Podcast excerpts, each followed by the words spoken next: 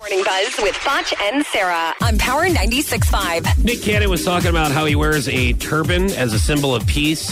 Now, a lot of times you'll hear something like this, and you you might think that they're just wearing it for fashion.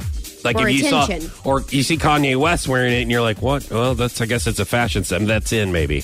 Right. He's just wearing it for fashion, but this is a deeper meaning for Nick Cannon. Mm-hmm. It allows me to represent my culture in a, in a very standard way. It started off. Uh, I didn't really. I didn't want to do it for a fashion statement. It was something spiritually I was uh, building, and then Uh-huh. But isn't it a ultimately- Sikh Indian thing? It- there is Yeah. a Sikh element. There's a Moorish mentality to it. There's a lot of things of just about. Okay, so Yeah, that's so like kind of like you you wear your hat. my Mm-hmm. fedoras. Yeah, that means something to you. You're not just wearing it.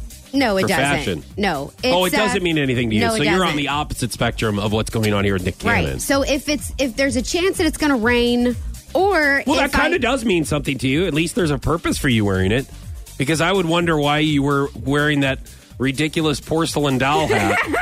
that you- Porcelain doll. Um, it looks like something like, honestly, like a weird, creepy doll would be wearing. That just has both of their, her arms up and is staring at you in a small rocking chair in the corner of a room that sometimes moves from corner to Oh Porcelain dolls corner. Don't wear fedoras. I don't know. They might. That look. That doesn't even look like a fedora. That looks like you should be sipping tea Yeah. with your doll's hat. You know what? That's actually what it's called. You Mm-hmm. should be sipping tea with your doll's hat. Okay, what's your story? Okay, so uh, this is juicy. So leave Schreiber, which Well, try people not to say, get it on me. Good one.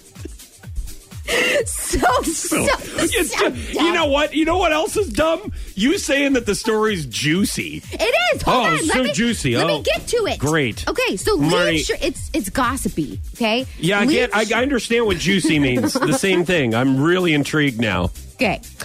So Liev Schreiber recently confronted confronted Billy Crudup about dating his ex-wife Naomi Watts. Okay, so Billy and Naomi uh, starred in a movie together called Gypsy. So apparently they're getting a little bit cozy. So Liev said Liev told him there would be hell to pay if he ever hurt Naomi. But Billy is genuinely taken with Naomi, and that's exactly what he told him. Okay. I feel like uh, that is not his place to to tell uh, Billy Crudup that. Why? Yeah, but they have kids together. So Well, because I, no, well, what do you mean? So, I mean, you're no, no, seriously. I mean, you, that that's a big thing. That's totally different on how you're going to approach somebody if you have kids together. Yeah, if but it's they're like- your ex, you have to make sure that you're both in, you know, agreement on who you're surrounding yourselves by. So if he thinks that he's hurting her or being around his kids, then there's Uh-huh. going to be a difference than if they just break up and they don't have any kids together. I think I think it's okay for him to say be good to my kids, but it's like you he can't like But claim if, his. if it's my ex, do whatever you want yeah, with her. I mean, She's he a can't, babe. he can't She's say your that. problem now. Yes, exactly. It's Kind of That's what, what my Tingy's exes dad do. says yeah. to you. Push your morning buzz with Foch and Sarah on Power 96.5.